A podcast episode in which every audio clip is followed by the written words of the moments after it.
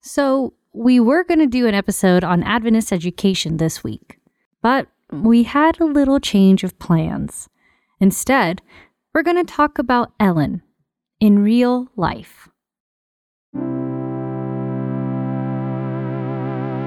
Ellen G. White is sort of a mystical figure in Adventism. She's often referred to as a prophet, and with that comes a certain connotation that every word she wrote on a page was infallible, or, or that she herself was perfect, that she was never influenced by the world around her. None of that is quite true. What people don't see is Ellen White's humanity. And to me, it is the key that unlocks the door to who she really was and how God used her. And the reason why I, I, I, love her humanness is because I can enter in that door because I'm very human like that. This is Dwain Esmond. I'm a human being. I, I get dressed every morning, one leg at a time. No, um, I currently serve as the associate director of the Ellen G. White Estate. When we decided to reach out to the White Estate, we weren't expecting to talk to somebody so relatable. My father is an Ellen White loving person. My dad is Ellen's little brother, okay? And and my father was, was a minister for many years. I remember one time he got in the pulpit and he preached a message. He used a lot of Ellen White quotes, more than the Bible. And I I don't know why it incensed me. This was even as a I think I was a teenager at the time. I, I, maybe the Lord was preparing me for like the white estate and I just didn't know it. But I approached my dad and I was like, Pops, your ratio is off. It's wrong. There's way too much Ellen in this message. And later on, I came to realize that that is very, very true. And that is one way in which we have done, many have done great damage to Ellen White's ministry. That is an, a, a misuse and abuse of her writings that causes people to run from them. When we went into this episode, we were kind of skeptical. We were expecting somebody who might belong on a shelf, maybe in a hundred year old archive. And that's probably because that's how a lot of people feel about the church, including Ellen White. It can be stuffy, outdated, and stuck in the past. But Dwain's work aims to ground Ellen White's writings and the human that was Ellen White in our world. My responsibility specifically is also editor of the estate. So I handle Ellen White's publications, new compilations, and productions of her writing. I also work with different publishing entities that may have questions about things. I travel, speak on her behalf, mostly to make the writings more understandable, to help people use them correctly and not abuse them in, you know, in, in ways. So the Ellen G. White estate itself was established by Ellen White in her last will and testament. And it is the organization tasked with the care of her writings. The White Estate works very closely with the Seventh day Adventist Church to care for Ellen White's writings, to protect them, to produce materials that the church may need or that may meet specific challenges that the church has. The White Estate maintains the online library of Ellen White writings, which are free and open to the public. And this includes almost literally everything, even private letters. I know there's huge conspiracy theories that the White Estate has a hidden vault and that we, you know, keep things that we don't want to blow up the church or discredit Ellen White that's not really true. Usually, if we withhold something, it is for the purpose of making sure that it is accurate, making sure that when it's put into the public sphere or the public square, that it is true to what Ellen White said, true to who she was, and is a benefit to those who will read it. This secret vault rumor speaks to one of the problems with Ellen White. Or maybe not a problem with Ellen White herself, but the way we talk about her in the Adventist church, the way we tend to use her writings, and how we take away her humanity and the context that her writings were written in. and the way some people elevate her to the status of some kind of demigod. But that's not always how it was. And maybe that's not how it should be.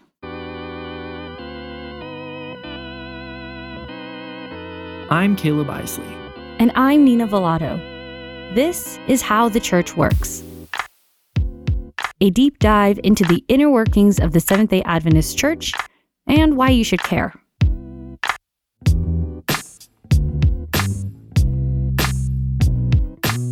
In this episode, we're talking about one of the most controversial figures in Adventism, Ellen White.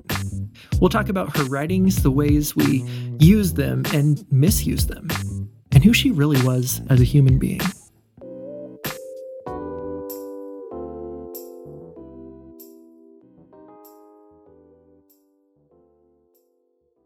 People read Ellen White with a number of different biases. They come to her, some come without any knowledge, but others come with a lifetime of Adventist teaching on her life and ministry, with how parents and others have used her ministry. And so there's a lot of misunderstanding that we have to address. We've talked about Ellen White throughout this series. And if you haven't gotten the drift yet, she was one of the co founders of the Seventh day Adventist Church and was married to James White, a co founder and publisher. Her family was active in the Millerite movement, and when she was 17, she started having visions. We're not going to mince words here. She's come under a lot of scrutiny, and many Adventists, especially younger ones, feel uncomfortable calling her a prophet because of the connotation that comes with that word. Interestingly, Ellen White did not call herself a prophet. Instead, she said she was a messenger from the Lord and her visions were often confirmed theology that other Adventists had already been exploring, rather than introducing totally new ideas. And she never built herself up to be the final word on anything. Rather, she always pointed back to Scripture and believed in a dispersed leadership structure. Because of this, the Seventh day Adventist Church didn't hinge on Ellen White in the same way that other religions tended to do with their prophets. It was a different relationship than maybe uh, the relationship between Joseph Smith and the Church of Jesus Christ of Latter day Saints, or that of Mary Baker Eddy with the Church of Christ Scientist. While many Adventists do treat her writings like an extension of the Bible, that's not how they should be applied at all. They are very clear hermeneutical principles for interpreting Ellen White's writings that we, as the white estate, attempt to teach constantly. I mean, constantly, because it is not in the interest of Ellen White or anyone else for there to be bad teaching on how to use her writing. So, for instance, if someone were to conflate a vision of Ellen White with some personal thing that she said to someone, the first thing we would say is or ask is Have you read the full context of, of both statements? That's the first thing.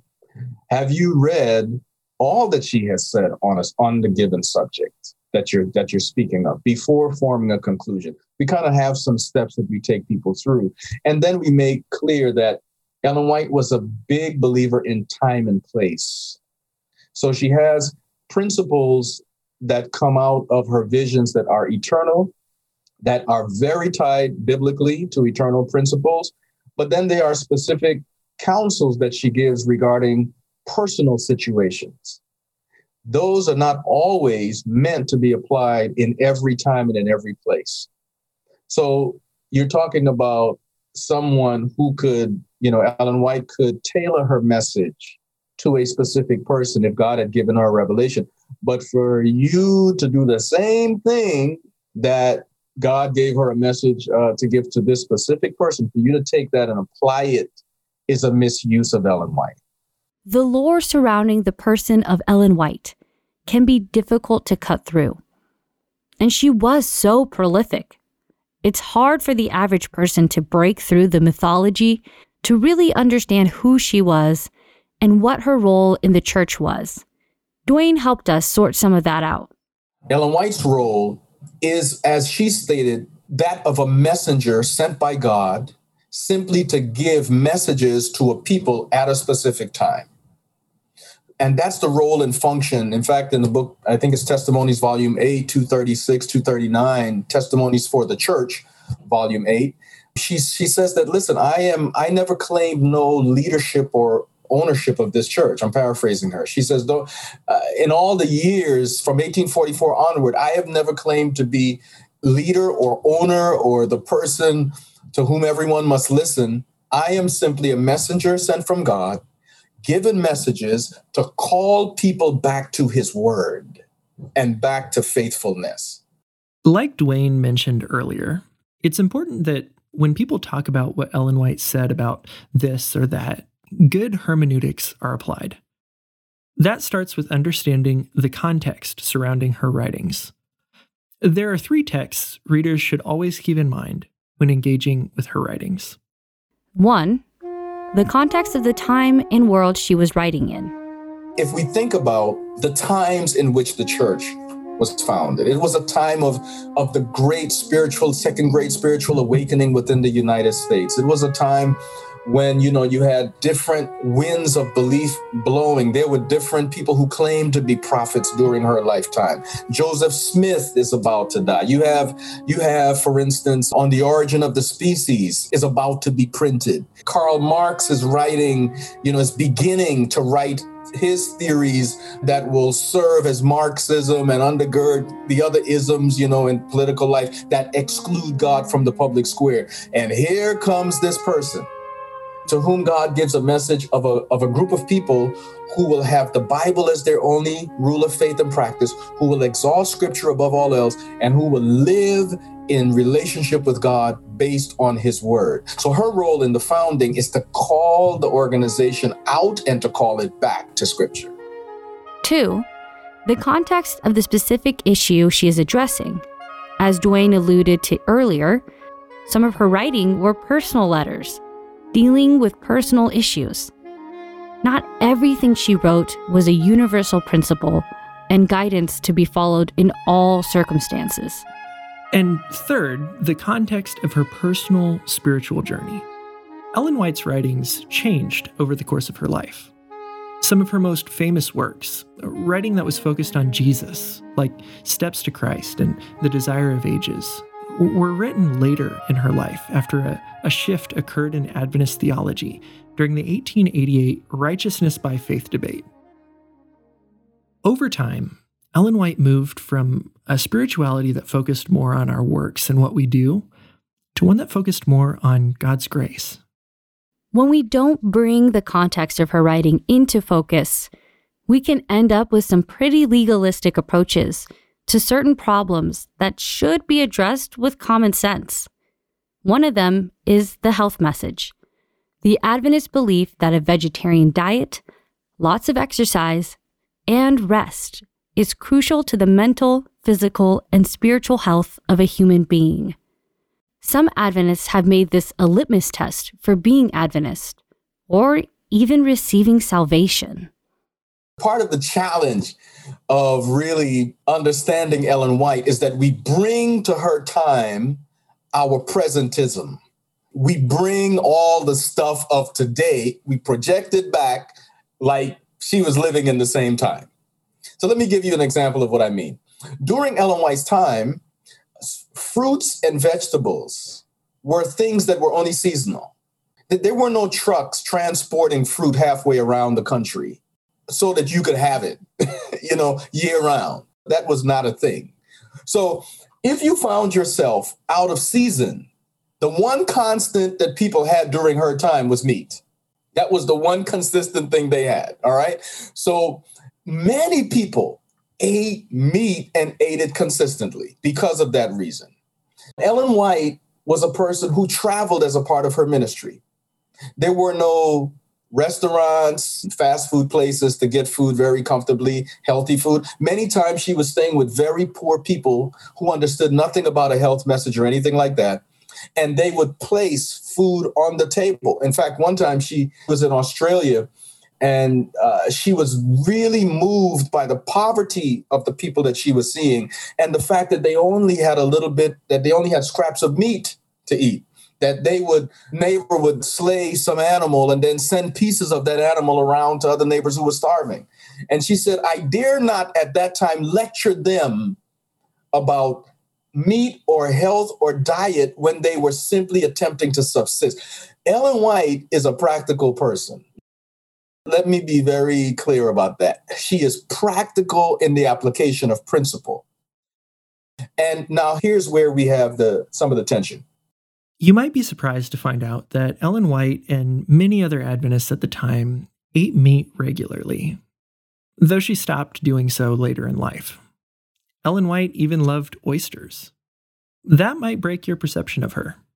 It certainly challenged ours. She received the health vision in 1863. Ellen White was sickly most of her life, and she believed up until that point that meat was what was sustaining her, keeping her strong after her accident. So she ate it because she would have fainting spells, she would be dizzy, and she felt that meat was the thing that would sustain her, give her strength, give her protein. Well, after the vision of 1863, the health message where God says, you know, listen, flesh foods are not for you and should be eschewed, Ellen White then begins to transition.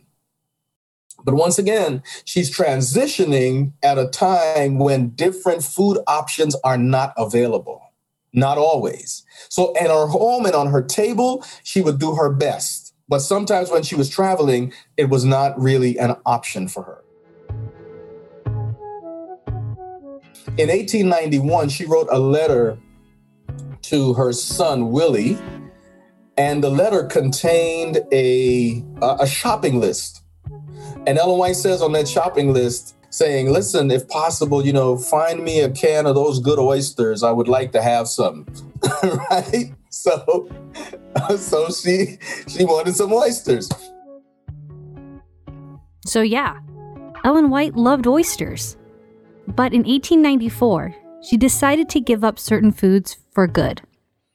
In 1894, Ellen White, after battling back and forth, makes a very clear declaration with God. In fact, she writes a promise to him and everything. And she says, I will not put food on my table in any way going forward. This is it. I'm done. And from that moment on, she really does not. From that moment on, on her table, in her presence. Here's where we don't think about certain things, or, or we don't we don't understand her fully. During Ellen White's time, especially in the 1870s to 1890s, there was there was a little bit of controversy as to what shellfish was clean and could be eaten versus that which could not. The church had not settled that issue completely. So when Ellen White is eating oysters, she at that time does not even consider it wrong. That's an understanding that comes to her a few years later when she gives up fish and everything altogether. But at the time, she did not, the church didn't have that understanding. She said, she wrote to one person, I think she wrote to someone, I have not had a lick of meat on my table since 1894.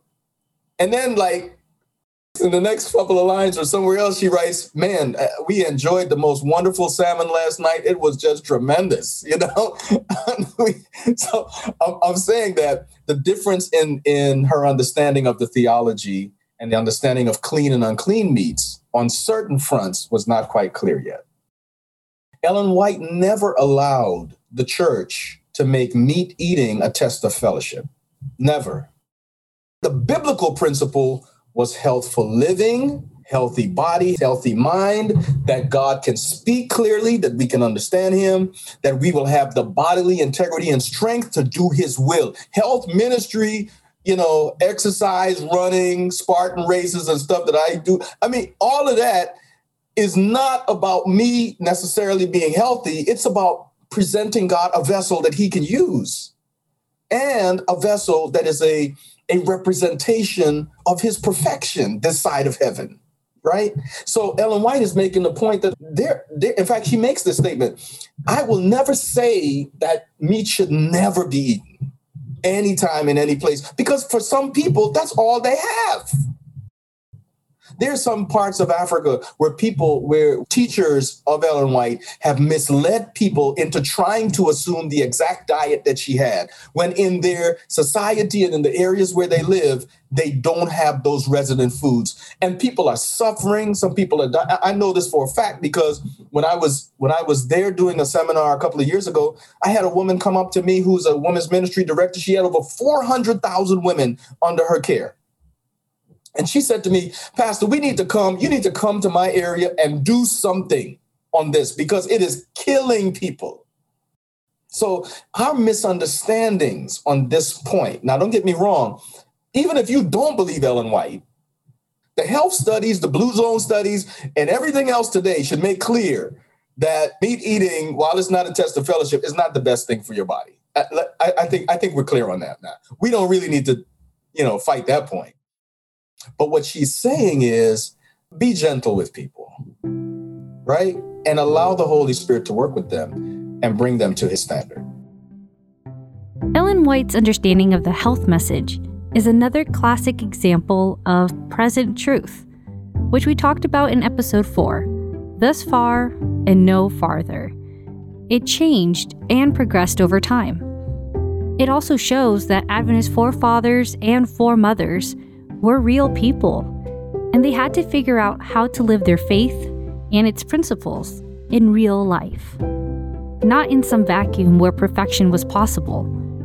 Ellen White was human and she was respected and recognized by the church as having a prophetic gift. There's several rumors about whether or not she was ordained floating around. Some say she was, and have the ordination certificate to prove it. Others say the quote, ordained designation was crossed off the certificate. According to Dwain, both these characterizations aren't quite accurate. Ellen White had ministerial credentials. All right, let me explain a little bit about the difference. In fact, from about 1871 onward, Ellen White had ministerial credentials. On the ministerial credential, it would say ordained minister. There were times during that period of time, from then until 1915 when she passed away, there were times when they would cross out the ordained and just leave the minister. There were times when they just put it in together, ordained minister.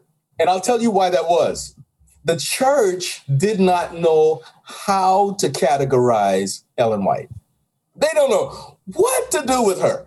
Messenger, prophetess, you know, lady who stands up in church and rebukes people. What are we going to do with this chick? You know what I mean? What are we going to do with her? So, as they credentialed her, there were times when they were unsure of how to do so.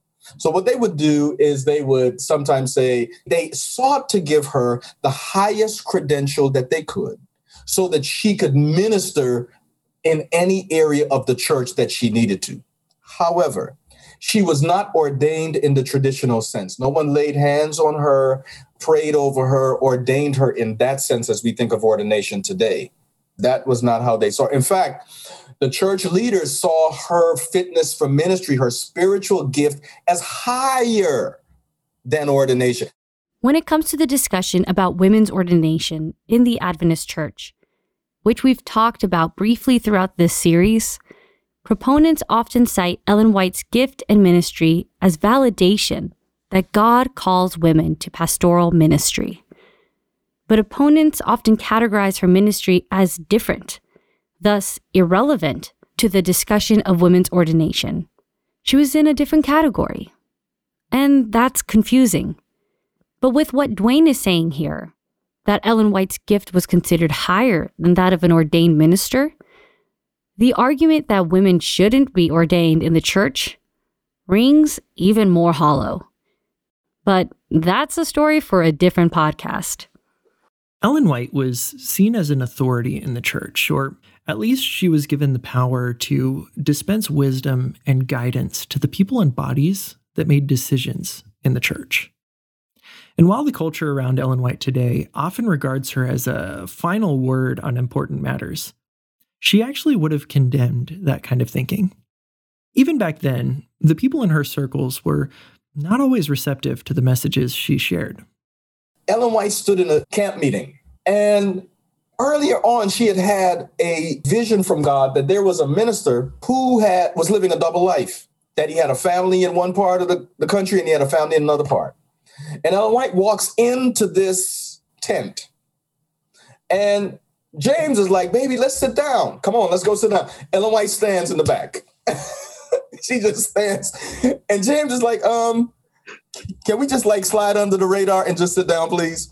Okay no. So ellen white not only goes into the service, she upsets the service. She tells this guy, You are living a double life. It was a painful, devastating thing for her to do. She didn't want to do it, but God revealed to her. And that man, that guy later admitted he did.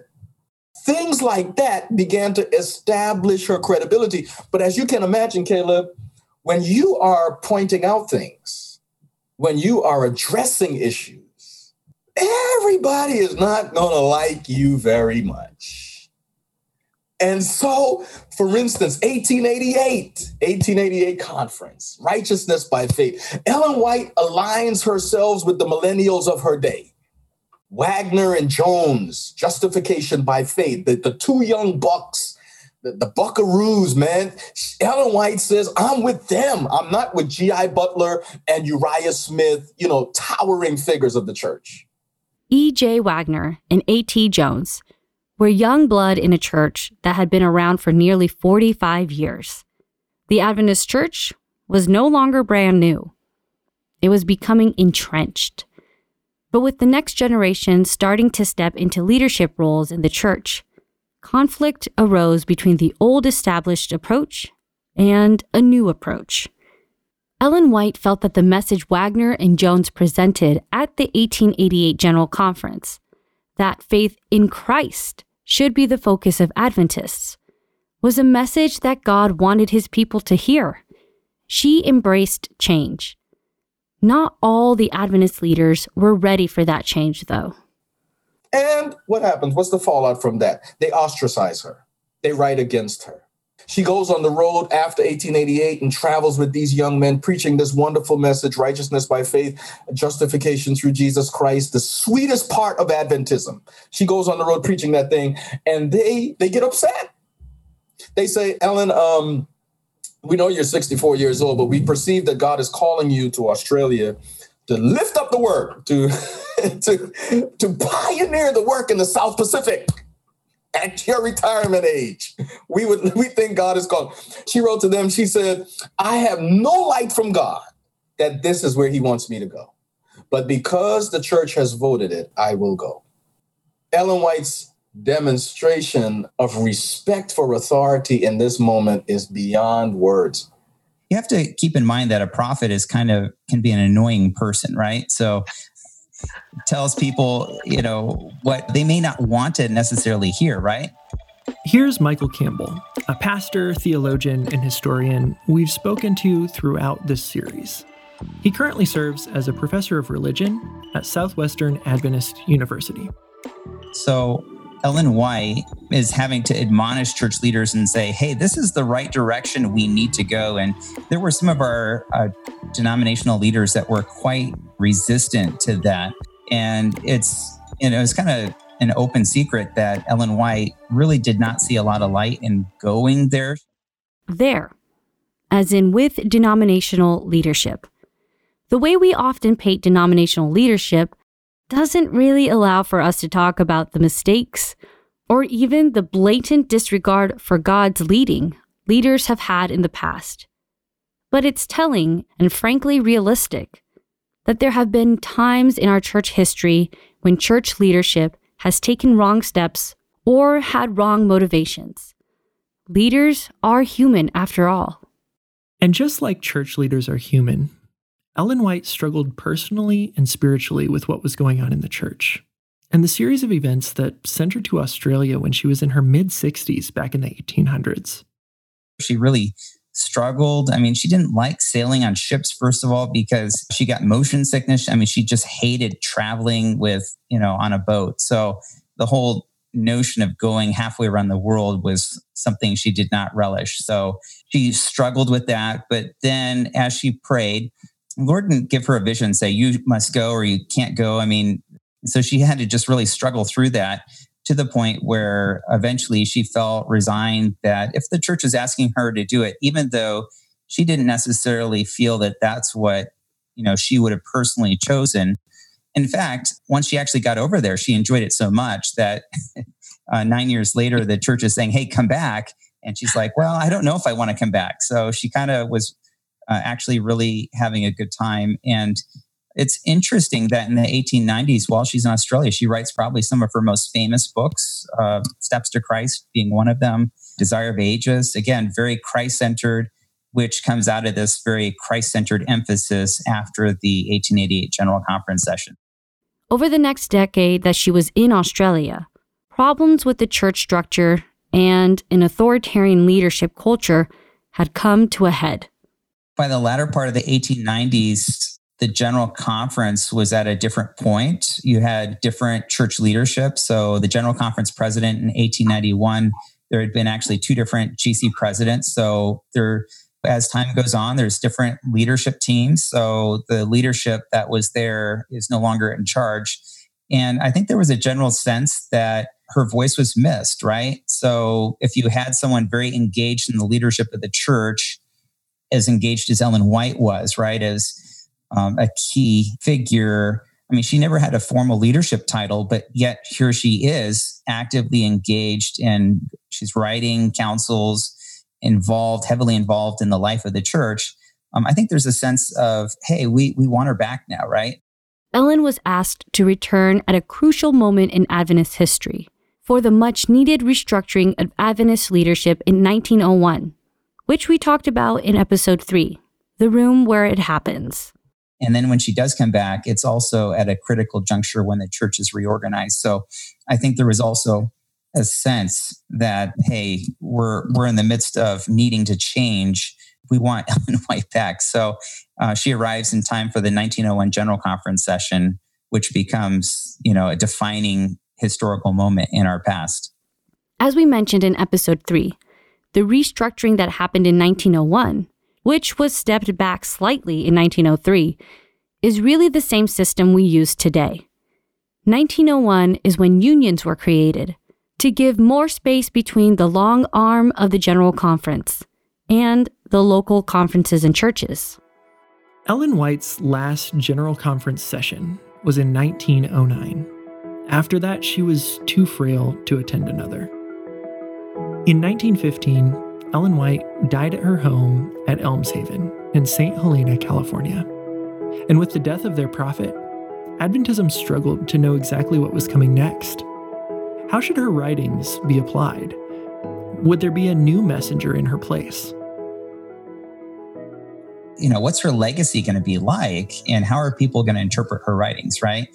And during her lifetime, there were lots of people that claimed to be prophets. You know, when she first had her her very first vision, all the way back in December of 1844. About that same time, there's about 50 different individuals all claiming to be prophets. But what makes Ellen White unique from all of these others is that most prophets at that time, what they would do is say, Hey, my writings are the lens, the only lens through which you can interpret the Bible.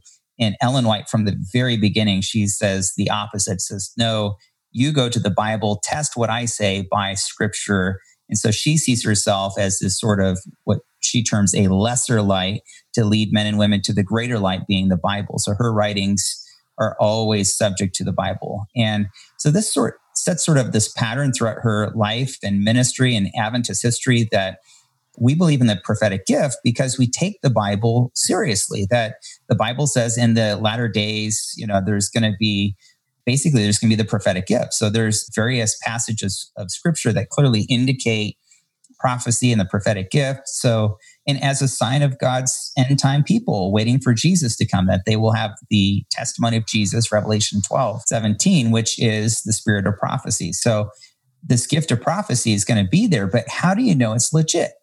How do you know that this isn't some somebody taking people for a ride and trying to deceive them. And certainly there's been a lot of false prophets.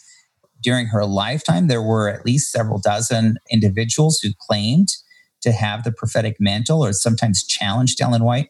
I'm actually working on a book on this right now prophetic rivals, you know, all the different people claiming basically Ellen White, when someone would challenge her, say, well, let's go back to scripture, test my writings by scripture, and we'll test what you're saying by scripture and see at the end of the day, that's going to be our criterion. That's going to be our authority, whether your claims or mine are the are legit, right? Because the Adventist Church did not totally hinge on Ellen White as a person or a prophet, unlike many other religions, Adventists kept busy trying to live out the mission of the church and were not focused on finding the next prophet. Many things had changed in the last nearly 80 years of Adventism. Jesus had not come yet. Adventism had become more institutional, with many schools and churches all over the world. The church was not listless without Ellen White. But questions about if there would be a successor of Ellen White's prophetic gift were swirling about. Next time on How the Church Works. How should we understand Ellen White's legacy in the 21st century? And a little true crime story. And literally, there's this altercation that's going on. They're fighting. He's fighting for his life, you know, and they make enough noise that the person in the adjoining room calls the police to say, hey, something's going on. And the police show up and they find Margaret Rowen dragging his body in a burlap bag and they're carrying shovels as they're going through the parking lot.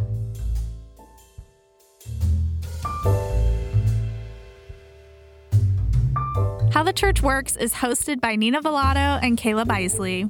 Thank you to our guests this week for joining us, Dwain Esmond from the White Estate and Michael Campbell. You can find bonus content for this episode on our website. It's howthechurchworks.com. This episode was written by me, Heather Moore, with help from Caleb Isley, and it was produced by Heather Moore. Our episodes are edited and mixed by Nina Velato. Thank you to Michael Campbell for reviewing and fact checking our episodes.